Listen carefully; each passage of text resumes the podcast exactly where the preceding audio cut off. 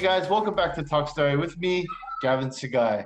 I'm here with Andrea Tupola, who is actually on her third campaign, but also this is the third time she's appeared on my show. So, Andrea, thank you for joining us here. yeah, thanks for having me. So, first off, uh, why are you running for city council? I mean, a lot of people are asking you, you are you going to run for governor? But this is a different spin. You're running for city council. Why are you running for city council? Um, you know, when I ran for governor in 2018, it was one of the most eye-opening experiences I've ever had. I was 37, running for governor for the state of Hawaii, which most people don't do at that age, and I had only been in the legislature for four years, but I started to see how the systemic problems that our state has in small communities was actually happening across the state. So I felt I felt inspired to step up and inspire other people to run for office because I realized that it couldn't just be me that's trying to make a difference. It has to be a whole group of people that want to bring a new mindset, a new perspective uh, to how we solve problems in Hawaii. And so after the gubernatorial race, you know, I took a break. Of course, I want to run again. And when that happens and how it happens, we shall see. I learned exactly what I need to improve on as far as campaigning goes. And we, me and my team kind of made a plan. Then earlier this year, I was approached about running for the city council seat. Now, many people had kind of brought it up, and I was like, you know what? I don't know. I'm not sure. I feel like for me, campaigning is almost like giving birth, where I'm like, oh my gosh, are we going to do this again? I mean, it took. It took the life out of me to run a, a statewide race. And so I had to kind of wrap my head around it and you know two of the things that i really want to get better at um, before I, I prepare to run for governor someday in the future is i want to get better understanding of unions. I want to understand their issues um, i want to understand how that whole thing works out which when you're running for a city council race um, in honolulu the unions are very interested so i had mm. to learn a lot through that. And secondly i wanted to learn a little bit more about how i could build out my grassroots structure you know, we did very well on the Leeward Coast on the west side. Are there things I could do better? Sure. I mean, there's always things that can be improved. So I feel like for me, this is a race that I'm excited about because a lot of the issues that I tackled as a legislator were city issues like trash, recycling, crime, pedestrian safety, um, sewers. I mean, I even helped get a permit to clean Ulehawa Canal while I was a, a legislator, and that's mm-hmm. that's actually a city function. Mm-hmm. So I think I'm excited to see how some of the initiatives I did as a legislator that I can make even a bigger effect as a city council member to help improve for my community. Mm. And you, I like the way you kind of formulated because you were uh, you were a state representative, you're a house representative, then you ran for governor, and now you're running for city council. So everything is kind of lines up, which is is awesome. It's a great plan. um, so we're going to talk about your third campaign now like I said, you've you've ran for House Rep, you won that. You ran for governor. Uh, great campaign, and now you're running for city council. So, what have you learned over these the course of your uh, your political campaigns? So this is my fourth one. So I ran oh, for state house in yeah 2014. I got reelected in 2016. Yes, then I ran for governor in 2018, and then now city council. I would say for me, one of the things that I've learned is how to raise money. You know, it's it's very difficult to run for office. It's very difficult to raise money. It's really hard to ask people, you know, to support you. But there's something there's something beautiful about it because I feel like it humbles you in a way because you can't just you can't just get a, a loan. Well, you could get a loan if you wanted to and pay for your whole campaign and then try to pay it back. But there's something amazing about asking people to invest in you. And when I first ran for office, I remember it was so hard for me. I was scared to have like a hundred dollar fundraiser. So prior to that, I was charging like maybe 25 bucks, like chili rice kind. And mm-hmm. we were raising money, but maybe not as fast, not as quick. And I remember I talked to one of my friends. This is way back when I first ran for office and he told me he said what's your biggest struggle? I said raising money. I've never done this. I don't i don't even know how. He said well what what do you want to do? I said well i want to have a you know like a hundred dollar fundraiser and but i'm scared. And he said what are you scared of? I was like i don't know. I just i'm not sure if i can do it. He said well do people in hawaii have money? I said oh yeah. He said, so it's it's not a it's not a matter of whether or not people have it. I was like, no, no, no. There are people that that have that much money to spend on a fundraiser. He said, well, do you think you're worth it? I was like, yes, yes. I was like, I think my cause is worth it. And I remember we had a discussion about it because you know, when you run for office, you really have to believe in what you're doing. And then you have to get other people to believe in it as well. And if you want to invest time and money and everything, like sacrificing uh, time away from your family, then you have to get bold enough and, and get confident enough to ask other people to invest in you. And now that it's been six years of me running for office, I feel like I'm a little more confident to tell people this is the plan this is how I can affect change. This is what happens when I affect change. And this is why I think you should invest in me and, and help my my cause. So I've been very fortunate to have so many different people donate and I have a very um you know diverse uh, donor base. Some people are, are going five bucks a month. Some people are going mm. 15 bucks a month and then there's others that do one time. But I feel happy about it because for me that signifies what kind of person I am is that I attract, you know, ground level, middle class people one-time donors, people who are in my district, people who are out of my district, just people who are hungry for change. And so it's one of the things that I feel like I've gotten better over the years. When I ran for governor, I raised 510,000, which for me that was like, oh my gosh. I can't believe I did that. So mm. now I feel like it's a lot easier for me to step into a room and do the ask. And of course, you get turned down sometimes, and then you just keep going. Mm. Mm-hmm. All right, so let's go back in time for a little bit. So you, um, you earned a bachelor's degree in music education from BYU. You actually also earned a master's degree in music education as well, um, and you've taught music education at Leeward Community College. So, what kind of impact has music had on your life? Well, it's definitely helped me to be a better listener so when you're a music teacher, you're listening to sounds, you're listening to voices, and you're trying to help those voices go to where they need or project to the people that they need to be heard by.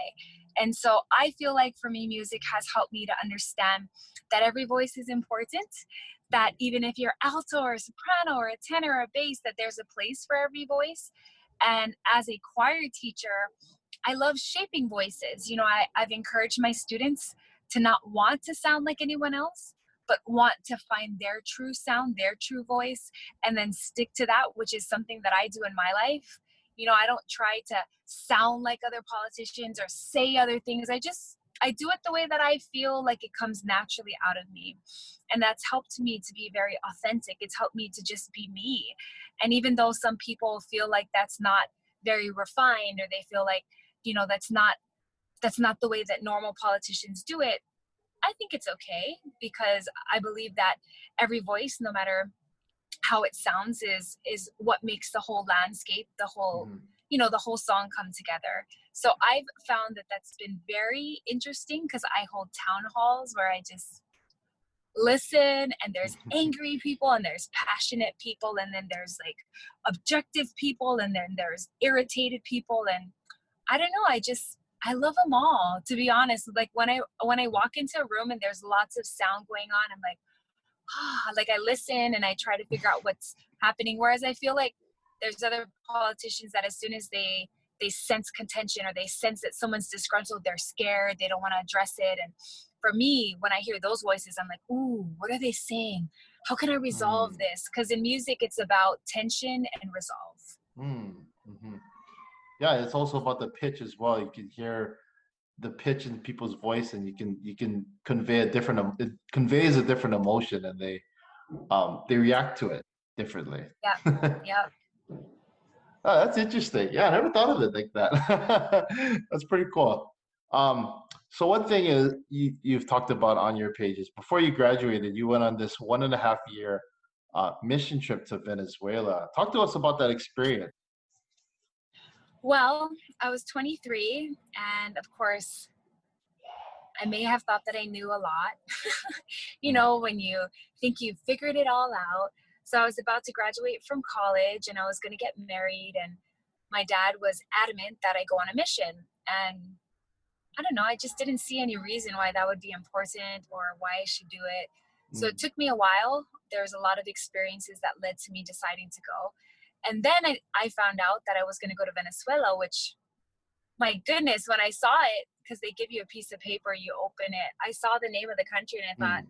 where in the world is Venezuela? what, what do they do there? What do they eat? So I went to a training center where they teach you Spanish. And even when they were teaching me Spanish, because I had gone to school and, and learned Hawaiian when I was a sophomore, junior, and senior at Kamehameha. So it was hard for me to think that another language was going to come out of my mouth besides Hawaiian and English. So I started to train, started to learn, started to uh, speak a little better. Then I got to the country, and my goodness, like I've never seen anything like that. Just, hmm. I mean, from the onset, when I arrived at Caracas, which is the main capital of Venezuela, it was just chaotic. I mean, people are searching your bags as you go through the airport, you come out. There's mm. four lanes on the ground, but there's six lanes of traffic. People are running across the highway, holding their children's hand. I was like, wait, what is this hmm. craziness? And the Americans who picked us up, they said, oh, this is just normal. I was like, normal. I feel like I'm gonna die. And then we went into Valencia, which Valencia is the first place that I went, and there was a red light. And I remember we were driving like 40 miles an hour towards the red light, and I hit the guy driving. I was like, "Dude, are you gonna stop or what?" And he was like, "What? No, you just honk and you drive through red lights." I was like, "What?" We drove through it. He honked super loud. There was cars flying in front of us, and I was like, we almost died. He said, no, no, no, no. In Venezuela, all the lights are just suggestions. You don't have to stop. I was like, what? So it was like my first introduction to kind of like lawlessness slash there was a lot of unrest in the country because mm. you know Hugo Chavez had been giving away free housing, free medical, free education. So there was a huge amount of people that were dependent on the government and without the government they didn't really have a skill set they didn't really have like steady jobs so all of this stuff to me was new like i had never lived in a country that operated like that and so that experience is kind of what jump started me in in being more aware of politics mm. do you still practice um, spanish today oh yeah my brothers uh, my husband speaks fluent all my three brothers mm. speak fluent spanish too wow that's crazy so so besides Hawaiian and Spanish, do you know any other languages besides well and English as well? Well, yeah, we go to we go to church in Samoan, so we can sing in Samoan. We mm. understand a little bit, but my husband's family speaks fluent Tongan. So I think my kids, oh, my kids actually went to school in Hawaiian immersion, so they mm. speak Hawaiian fluently. And then I, I would say right after Hawaiian, probably the next language is maybe Tongan. They're more, I think they're more uh, influenced by the Tongan language than any other language because my in-laws are from Tonga. So. Wow! Oh man, trilingual or even more at that point. That's well, amazing. We, just, we, love languages. We love people. I think that it's made uh, me and my husband's relationship very diverse because you know he's full Tongan, I'm Samoan Hawaiian, but we both speak Spanish and it's made us very uh, open, I guess, to lots of languages, cultures, and people. Mm-hmm. And made you a lot more uh, relatable with many different cultures. Yes, definitely. Um, so let's switch topics a little bit. Let's talk about um, your community cleanup projects and what you uh, what does what those mean to you. Tell us about that experience. Well, my favorite thing to tell people is that the people who do cleanups with me, those are my ride or dies. Mm. I mean, these are the kind of volunteers that I I can trust that have expressed, you know, like their willingness to serve the community because cleanups are not glamorous. They're mm. not you don't, you know, do uh, wonderful things while people praise you. You're literally picking up trash and you're hauling tires and you're looking at dead animals and you're you're holding your breath because some of the areas you're just like, oh my gosh. And so I feel like for me, cleanups were something that people brought up to me because they were concerned about illegal dumping. But once I went out there, I realized that it was a, a very refining way to give service, meaning like you really have to humble yourself because it's very, very hard. Like very difficult. I think my very first cleanup, I may have cried on the road because it was oh. so hard. It was so hard. I didn't realize how hard it was going to be. I mean, there was at least like 300 tires that we had to like throw into the truck and recycle and wow. i don't know mm. over time i got better at it so over time i was able to work more with trucking companies and then be able to utilize you know machinery instead of us just picking up everything with our hands and it got a lot easier wow crazy 300 tires. Oh my gosh. Oh no to date like i think we've done 22 cleanups and i think my number is about 12071 tires that we've recycled. Oh that's insane. Wow. I can't even imagine that. Oh that's crazy. Um, so another thing you've also done is you've done these series of events during this COVID process called uh, Giving Hawaii Hope. Tell us about, tell us more about that. Yeah, so the Kroc Center reached out to me, and you know, during COVID, the main problem that I think people were having was knowing where is the need and what is the need, because everyone wanted to help, right? People were out of work, people were hungry. So the Kroc Center reached out to me and they said, you know, would you be willing to to help us understand what the community needs? And I said, oh yeah, for sure.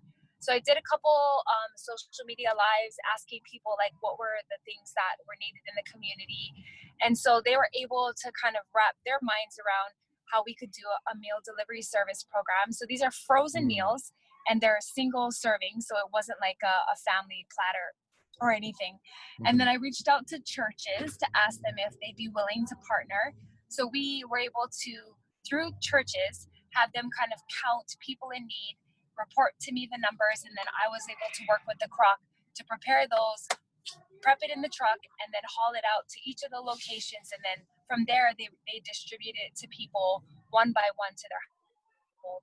So it was a lot. It was a lot of coordination, and honestly, I, I gotta just really thank the Kroc because they were the ones that were able to work with Hawaiian Airlines to get a lot of our containers delivered. They worked with Metal Gold so that we could get a freezer outside of the Kroc to hold all of the meals after they prepped it.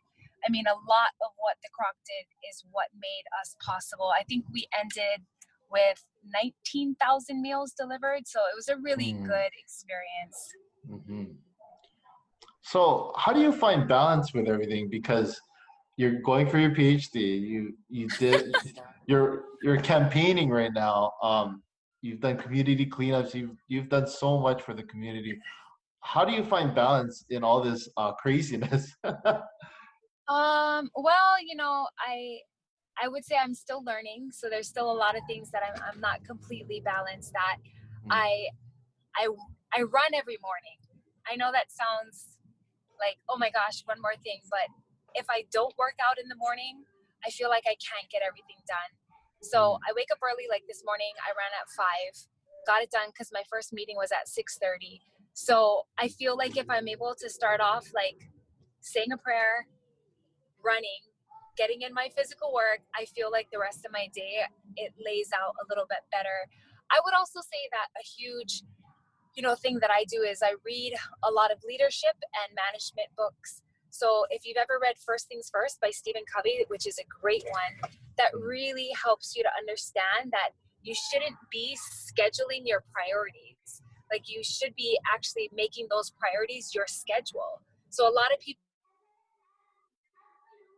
try to just like fit things wherever they happen. Whereas like for me, I try to take my week and plan it in such a way that all the most important things get put in first and then everything gets put last. So I'm not mm. perfect at it, but I am somebody who constantly tries to improve and tries to get better at it. Well, I will say you're doing a great job because everything just falls in line pretty well, so I can never tell if you're imbalanced.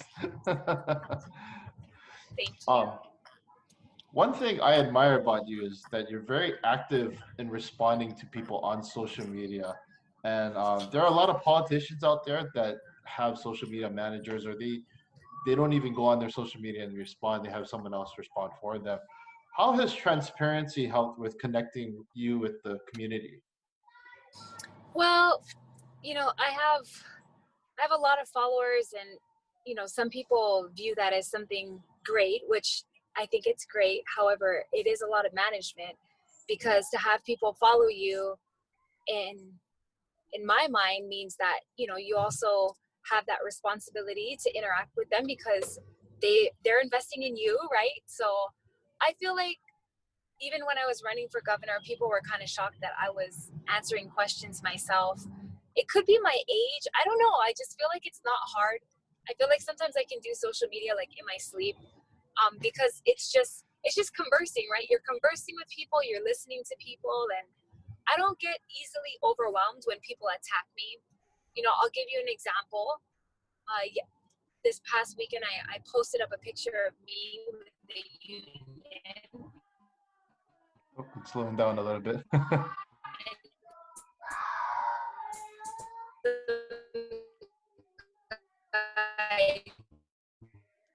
comment. I'm sorry. you might have to repeat that. I I lost some um lost some bars Is it- there. Is it clear? Sorry, we're driving now. Is it clear or no? No, that, now now I can I got you loud and clear. Yeah, so I was just saying that, you know, an example was this past weekend, I posted up a picture of me with a union that's supporting me. And the person said, Ill, I can't believe you're a union supporter. And, you know, I could just lash back and say, oh, I can't believe you would say that. But Mm. for whatever it's worth, I just responded and I said, I think it's funny that you think unions support me because I actually only have three. and and my opponent has 21 um, and i'm okay with that i said but i do find unions that are community so these guys actually the ones that endorse me they understand that i'm community driven and so are they. And so i accepted their endorsement and i said at the end of the day there's good people everywhere even in unions. And the person calmed down and he was like oh i guess you're right. So i think it's there's a way of disarming people and of understanding where they're coming from without without getting angry.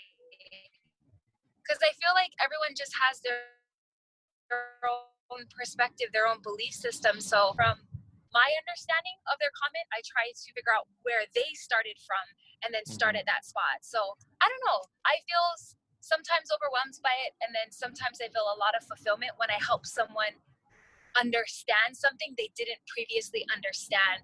And because i'm a teacher i love educating. Like i love teaching Mm. and so I feel like if my videos are able to clarify something or if my comment is able to point to a resource, then I feel like I've, I've done something good. Mm-hmm. And I totally believe the same thing because you know I've had some. I haven't had as much negative comments as I I feel like I think I should, but maybe very little bit. But you know I'm very transparent with people. I try to answer as much questions as possible. I try to answer people as clear as possible because uh, it's like a conversation, like you were saying. I mean, I wouldn't be called talk story with Gavin Sagai if I wouldn't talk story with other people. So. Right, it just makes sense yeah um so one topic that was brought up by uh, sterling higa from honolulu civil beat he's someone that um follows me on on here but he, he actually said this on one of my friends' podcasts um and he said that the electoral process does not favor executives such as like maybe andrew yang or in, in some extent maybe rick blangiardi um, do you think that the campaigning process or even the electoral processes should change? Do you think it should change in a bit, in a way? I mean, like the way that it, it goes to- so much room for error. Sorry, is it going out again? Yeah, it's going okay. But I Is it okay now? It's it's yeah, I can I can hear you. It's good. I think so. Yeah, so I think that the electoral process now has a lot of room for error, and there's a lot of people that think if we would just change things, that it would get better. But Mm. I don't necessarily think that by just changing things that it gets better because our office of elections is it just needs to be overhauled. I mean, we've had Mm, um, a similar director that's been in charge for years and maybe the efficiencies within the actual department itself need to change and not just change the process so I, I do think that there are weaknesses to the way that it's handled now but at the same in the same light you can at least understand those weaknesses and try to work around it i think it's like anything else right like the game of football? Could we cut out timeouts? Could we stop commercial breaks? Could we train wide, you know, receivers better? Like there's all these things you could do to manipulate the game, mm. but you still have to play the game and work around all the deficiencies, right? The refs, the whatever. And it's the same thing with politics. There's all kinds of deficiencies in the process and you have to mitigate you have to mitigate around all those ballots like and they ran out of registration papers. So mm. you know those those are things that i can't do anything about and i have to mitigate around it right? Mm-hmm. definitely. Interesting answer. That's good. Um so lastly before we end off uh, what does talk story mean to you? It's a it's a question i've been asking my guests recently just the phrase talk story? Yes, just the phrase talk story. Mm-hmm. Well, I'm a huge fan of storytelling. I feel like understand.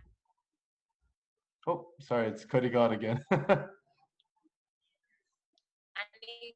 people story, telling your own. Oh. oh, I think it's. I think it's coming back now. Let me see. Sorry, is it better now? Um, audio wise, it's better. oh, is the picture still freezing? It's it's uh it's lagging in and out. How is it now? Still lagging, but the audio I think is good. Okay, maybe it's clearing up a little bit. Sorry, can you hear me now? Mm-hmm. Okay, I'll, I'll try to answer the question. Thank you for your patience. I think um, for me, the word I'm I'm a fan of storytelling. So I feel like hearing people's story, telling my story, living your story, all of that is so important to who we are, and uh, it's a big part of what I do on my social media platforms. So for me to talk story, it means something a little deeper than to just conversate because when mm-hmm. you talk story you really want to hear where someone's coming from. You want to hear their story like who's their family? What are they about? So i love the phrase talk story and i'm so grateful that you do these podcasts in such a way that makes people feel comfortable to just tell their story. Mm. thank you i appreciate that. And um angel before we go um thank you for coming on the show. Do you have a place where people can find out more about you Yes, you can go to tupolaforcouncil.com and actually there's a whole bunch of FAQ videos on there if you have any questions about this new election process. So it's tupolaforcouncil.com backslash vote by mail if you want to go straight to the FAQs. But anything you want to know about me, you can find there, or you can follow me on social media. Awesome. Thank you again, Andrea, for coming on the show. And I, I tell everybody I always get starstruck when I um when I talk to you because I'm just like I'm still blown away that I I talk to you one on one like this. It's, it's still crazy to me. oh, thanks, thanks, Gavin. Well, it's great to meet you. I'm glad we did the um, Mauna Kea video together, and now we can do future podcasts together. Mm-hmm, definitely. Good luck on your campaign, and uh, guys, if you guys are listening to this, please vote. Make sure you register to vote, uh, especially Andrea has a link on her um, in her bio where you can register to vote online, and it's so important that you guys get out there and vote because it's a very important time uh, this year for for Hawaii. So please, guys, uh, vote. Take care. Stay blessed. Thanks again for watching.